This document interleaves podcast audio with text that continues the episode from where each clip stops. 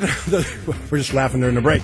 Dan Shafer joining me. He of the re- recombobulation area. How do folks find that great writing, by the way? Uh, you can find it at recombobulationarea.substack.com. And you can, of course, follow me on Twitter at Dan R. Shafer. And I always tell people, because, you know, we go back and forth with uh, liberal and conservative on this show because I'm, I'm interested in hearing what both sides have to say about most of the issues.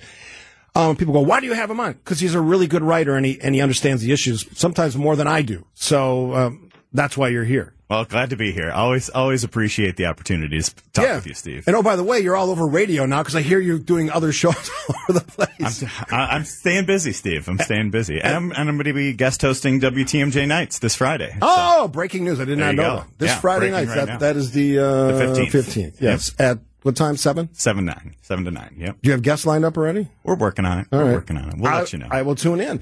All right, so we can. There's about a dozen things we can talk about, and we'll probably get to some of these quickly. But the University of Wisconsin's Board of Regents on Saturday rejected the big deal, which is supposedly in the in the mind of some electeds, going to resolve the the um, budget debates about UW, right? Engineering building. There was some housing thrown in here. There was the uh, the freezing of DEI positions, which is a very contentious issue among Republicans in the state of Wisconsin. Nine eight votes.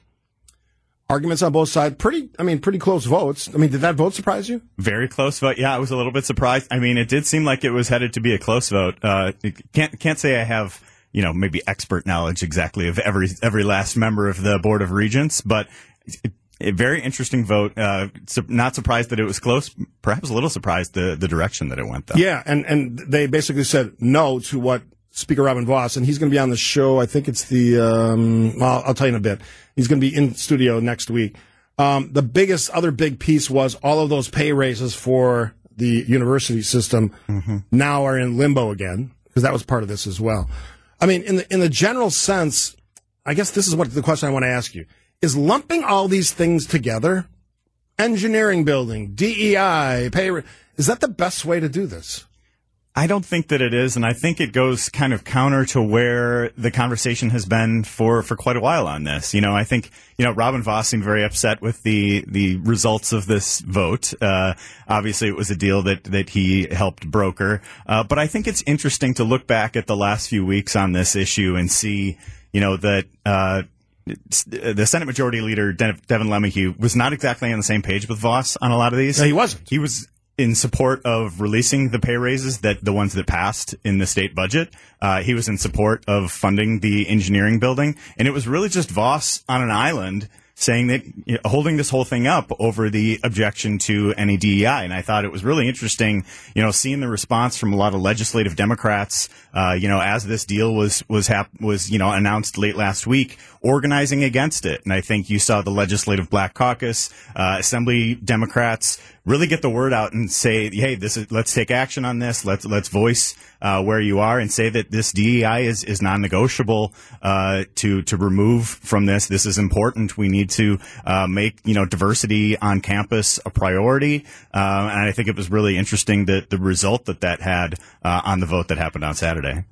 I don't disagree with. uh, Obviously, a big fan of diversity, and, and I think it, it, as I said many times when I was elected and, and when I was on the radio, it, it, it enriches our lives in a lot of different ways that we don't even know until we, we embrace it.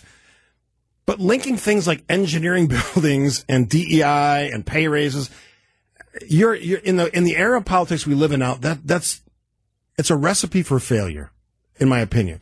And I get why they do it because it's sort of an omnibus package, right? You put it mm-hmm. all together and you, you either say yay or nay. But again, we have a 9-8 vote at the Regents. We have discontent among Republicans on this issue. LeMahieu, Vos. Mm-hmm. Speaker Vos, I think, paraphrasing, has said basically he's not negotiating anymore. Mm-hmm. What does that mean from your perspective? What does that mean if we're not negotiating? So pay raises are gone, uh, engineering building gone, DEI status quo. What does that mean? I mean, he says this these kinds of things all the time, though. He said that their shared revenue deal was DOA. He said the sales tax was never going to happen. You know, this is a part of the negotiation that he tends to employ whenever these type of issues come up. I, I wouldn't put all that much into it, but I do think it's interesting that you know, uh, that he's digging in on this, that he is, you know, re- really drawing a line in the stand uh, at at the moment, at least. Uh, you you know, we'll see how this is going forward. And isn't there that lawsuit that the governor is bringing forward on the pay raises Right. as well? So like there there are other things happening uh, in relationship to this issue. I also saw an interesting report today talking about you know a number of students rallying. Uh, talking about uh, rallying against the cuts that are happening at you know at my alma mater at UW Oshkosh, a number of other UW uh, campuses across the state. We can't overlook the fact that this is happening simultaneous with this vote as well. That you know we have this multi-billion-dollar state surplus, and we're seeing cuts and, and left and right on this, and and it seems to be you know a very ideological, dug-in position that the assembly speaker is taking, and he seems to be increasingly on an island on this. Too. Yeah. So would you say this is a loss for Vos? I mean, he's been very passionate on this. Yeah, it was a deal that he brokered and it failed. He I, is- I would. I, I don't think you can characterize it any other way. He is the most powerful politician in the state. And I know we have a governor, but I've, I've said this for a long time. He is the guy that pushes and nudges people generally in the direction he wants to go to, but sometimes in the direction that we want to go to, i.e. shared revenue, i.e. Brewers. So, I mean, it's an interesting time for Speaker Alvin Vos. Mm-hmm. And this is a loss. There was some, actually some, some funding for UW Whitewater, which is in his neck of the woods, his part of the state that went down with this as well. So, I mean, this is an interesting time for somebody who is the, in my opinion, the most powerful politician in the state. Do you think, Dan Shafer, as somebody who studies these things and writes about them, that we will see some movement on some of these issues? Pay raises, engineering building, or is this just going to sit and linger for a while until next year? I think one way or another, there's going to be some movement on it, whether it's through the court system or through, you know, a reignited negotiations. You know, maybe the governor weighs in a little bit more substantively. Maybe, you know, the, the Senate Majority Leader LeMahieu says something about it too. But I also wanted to make another point about, about Robin Vos in, in this kind of moment that he's in. You know, we talk so often about approval ratings and favorability ratings and things like that. In the last Marquette University Law School poll, Robin, Robin Vos's favorability rating was just 16%. I can tell he doesn't care about that. I, t- I I know that, but he but I think we we so often talk about it this with you know politicians across the board. He's not only sixteen percent; he's net negative twenty. So he and and it is the the most recent poll had his worst marks that he has seen since they had been polling him at the Marquette University Law School poll. So I think it is interesting to see he is on an island on a number of these issues, and he is increasingly unpopular at the statewide level. what do you make as a liberal writer? Was that a fair assessment? Not lean to the left, sure, yeah. Okay. Of the um, difference of opinion between LeMahieu in the Senate and Vos in the Assembly. Yeah, I think it's pretty fascinating. I think it's interesting that how that they have had, you know, different priorities. Um, you know, you could talk about things like the Wisconsin Elections Commission has been a different priority in the Senate than it has in the Assembly. Um, but I think it just goes to show that, you know, maybe it's, maybe it's time for a change in leadership in the Assembly because we've, you know, Robin Vos is the longest serving Assembly Speaker in state history. And it, it's at a certain point, you just need some new voices to, to reignite the conversation. You think that's going to happen? I can only hope. I'm going to ask him that question because he has been the longest tenure in that in that job. Yeah, Uh, and at the end but of he's someone that still will have served 20 years, yeah, you know, in the assembly. still loves the nice job. I know that. number. Yeah. I don't know. We got lots more to talk about. Dan Shafer, outstanding political writer and columnist, joining us in studio. If you have a question or comment, just shoot it our way. Old National Bank talking text line 855 616 1620. Dan Shafer, our guest on WTMJ Now. It's beginning to look a lot like Christmas. Well, not if you're a fan of snow, Dan Shafer. There's no snow like anywhere around here, oh. which I'm cool with, by the way. I'm fine with it too. We can we can wait on the snow. If there if it only snowed on Christmas Day the whole winter, I think I'd be fine with that. You know, if the snow was only on trees and grassy areas, I'd sign up for that in a minute. But it's the, you know, the plowing, the salting and, and icing conditions, danger, dangerous conditions for driving. I don't need any of that. So the longer it, it holds off, I'm good. All right. Speaking of something that's been lingering for a while, this fake electors case in Wisconsin. Dan Shafer, my guest, the, uh, the author of the recombobulation area. I, I see those pictures that come from the airport all the time. People snapping that picture at the airport when you go through um, security. Yeah, that's right. People go through security and, and take time out of their day to take a picture and send it to me on Twitter. Isn't that I, wild? I always really really enjoy. It's like a it's like a, a constant greeting card coming your way. I always know when uh, when my friends are traveling. That's True. for sure. True. Yeah. Uh, other people know that, that they're traveling too. They might want to think about that. All right. so we know that um, this case has been kind of ongoing. We've talked about it for a while. Individuals went to Madison, went to the Capitol under the, uh, not the darkness of night, but pretending to be electors. And I'm, I'm a little bit of a frustration. They're not electors. So they can keep, and journalists are doing this too. Don't call them electors. They're fake electors because that's what they are. So don't leave the fake part off. These people, I think, should be criminally charged. And I've had a lot of smart people disagree with me on this. But around the country, Dan Shafer, state after swing state is basically saying, no, this shouldn't have happened. This is fraud. These, this violates election laws. We know now that a settlement has been reached, a civil settlement. My question for you is, is that just step one and the next step criminal charges? Josh Kaul apparently has been looking at this. Well, we know the Josh Kaul in the Attorney General's office has been very quiet about what exactly they're doing. Like, maybe perhaps too quiet. Yes, uh, I think I've wanted to know a little bit more about what's been going on with this too. But I think it was a, a significant moment last week. Uh, Law Forward, the uh, the uh, law group, the, the, the, group that's also bringing forth the redistricting case, uh, they reached a settlement with a number of these fake electors who finally had to acknowledge that they were wrong and acknowledge attempts, they did. Yes, attempts to overturn the election. They said that Donald Trump or uh, uh, Joe Biden won uh, in Wisconsin in 2020. Donald Trump lost. They finally, three years later, had to acknowledge that. You know, among the people in those fake electors, though, I think it, it's important to point out. Uh, Bob Spindell, who is the uh, Republican appointed member of the Wisconsin Elections Commission, appointed by Senate Majority Leader Devin LeMahieu. Uh, be interesting to see if you know that was that was an appointment that he made. He reappointed Spindell after the fake electors plot happened. Right. After he tried to overturn the election, he reappointed him to the. Uh, you know, ostensibly nonpartisan uh, uh, Wisconsin Elections Commission. So I think for one, I think this admission means that Spindell should be removed one way or another from the Wisconsin Elections Commission. He had actually, no business sitting that. on that, uh, no. having uh, played a role in trying to overturn the election in the state of Wisconsin and denying millions of people who cast their votes in favor of Joe Biden, trying to overturn their voices. And it's absolutely egregious and ridiculous that he continues to sit on that uh, sit on that commission. And to that point, part of the settlement was they wouldn't they wouldn't be electors in the future. Part of that settlement should have said he can't be on the WEC anymore. Mm-hmm. I would have made that nudge in that direction to say, you know what, this is not appropriate. When someone admits they lied, admits they did something wrong, you shouldn't reward that behavior by allowing him to continue on that commission. And, and, we know, we both know there's efforts to get rid of that commission. I don't think they'll be successful, but that's also part of this story as well. Yeah, the governor also said this weekend that he'd veto any attempt to to abolish the Wisconsin Election Commission, which is what Republicans are trying to do. So I think that's a part of it too. But uh, you know, along with this, there was some news last week uh, that broke about, you know, uh, I believe his name is uh, Kenneth Kenneth Ches- Ches- Chesebro. I call him Cheesebro. Cheesebro. But, yeah. He's from Wisconsin. We'll call him Cheesebro. Cheesebro's cutting a deal.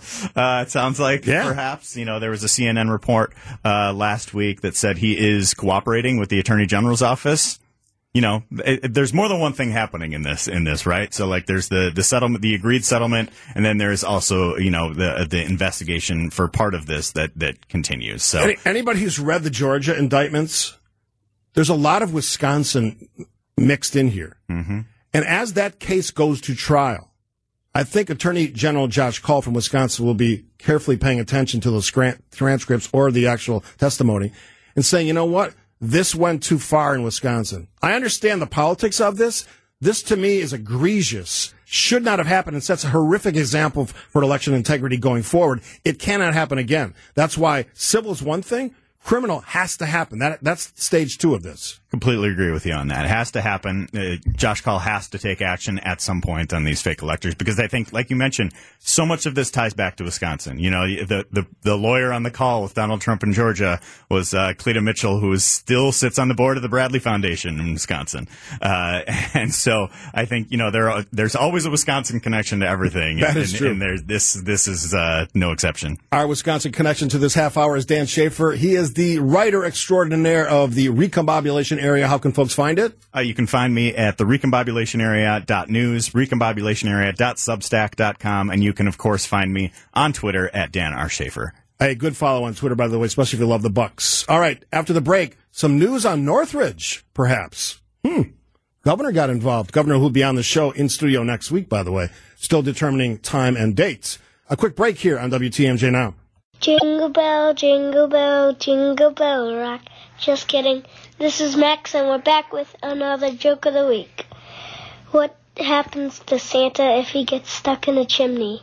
He gets claustrophobic. Back to the show. Oh, grandson Max, seven year old, doing his comedy routine. Thank you, Max. Always funny. He loves to do that. So you gotta, you gotta encourage that behavior. All right, Dan Shafer, my guest. We got a few minutes left. Um, the Northridge story is interesting. Governor Evers announced last week, I think it was Friday, uh, $15 million grant from the ARPA funds to assist Milwaukee to redevelop, the, was the words they used, Northridge Mall. Redevelop or take down? Is it, is it the same thing? What, what do you think? Well, I think it's going to have to be taken down in order to be redeveloped. True. So I think. Well, not necessarily, but Yeah. I think it, that's probably where we're going. it seems like the goal is to, you know, there, there's obviously some lawsuits that, that have to be uh, finalized and cleared up or, or whatever might happen. But I think this is a pretty significant uh, decision by the governor to allocate $15 million to help uh, tear down the mall, uh, for one, and, you know, uh, do do some of the work for em- environmental remediation, you know, uh, fix up some of the utilities and, and get it ready to actually uh, develop and, and make something different on that side of town, which uh, for so long has just been in limbo about what exactly is going to happen there. So I think this, you know, obviously the all caveats apply with all the legal battles that are already happening there, but I think this gets it closer to getting something done than there ever has been, which I think is I think is encouraging, and I think the city is really excited about this, and I think uh, I think it's great that the governor stepped in to to help in these efforts. On that on that note, so somebody asked or sent me a text last week about this. So we have a massive budget surplus in Wisconsin. We've been arguing about this back and forth, Republicans and Democrats in leadership, uh, about what to do with it. Somebody asked me, and I guess I didn't think about this. Could the governor, without the legislature, just parcel out funds from that surplus to whatever projects he thinks they should go to? Is there some power that he has? I don't think that's the case. But ARPA funds is another way of doing it, obviously, and he's utilized that on several occasions. Yeah, I think you you know the legislature still power the purse in Wisconsin. So Yeah, I think but that it is important. interesting, But I think the way that I think the way that the governor has allocated these ARPA funds has been pretty interesting. Like trying to get some sort of dedicated funding in the state budget, and then when the Republicans say no to it, go go to the ARPA funds that need to get spent on the state as well for for state and local government. Uh, so I think that is I think it's been a pretty interesting approach. You ever you think we will see in some form or another, depending whether the uh, legislature can agree with the governor at some point on the what happens to the surplus? Does it come back to taxpayers? Is it just spent on different things with the agreement of both sides? Yeah, I think it's it's one of those situations where you know they kick the can down the road uh, to the next budget cycle, I guess, because it just seems like they can't seem to come together. Uh, whether it's on taxes, whether it's on childcare, whether it's on university system funding, uh, that they're a little bit further apart than perhaps a lot of us would like them to be. I think where they're going to lose people if that if that surplus expands to ten billion dollars or something like that. What is it? Seven now. That that's a big number, and a lot of us who pay taxes might be saying at some point, "I don't care what the leadership is. This is insane. You're taking too much of our money."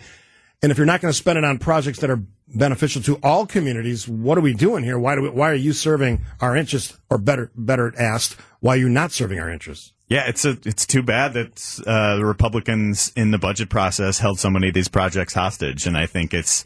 Um, you know, whether it's uh, the governor has proposed tax cuts, that Republicans have proposed tax cuts, they can't seem to uh, can't seem to get in the middle on this. You know, um, but I but I really think I think that was in many ways a big story from the state budget that uh, R- Republicans couldn't put a budget forward that would that the governor would sign and, and had no Democratic support really at all. You know, at some point you have to uh, Republicans in the legislature, whether they find this out on new maps next year or not, they're going to have to move to the middle eventually at some point. Yeah, good good point. All right, so uh, quick Packers prediction. They're playing the Giants in New, is it New Jersey? Yeah, they play New Jersey tonight.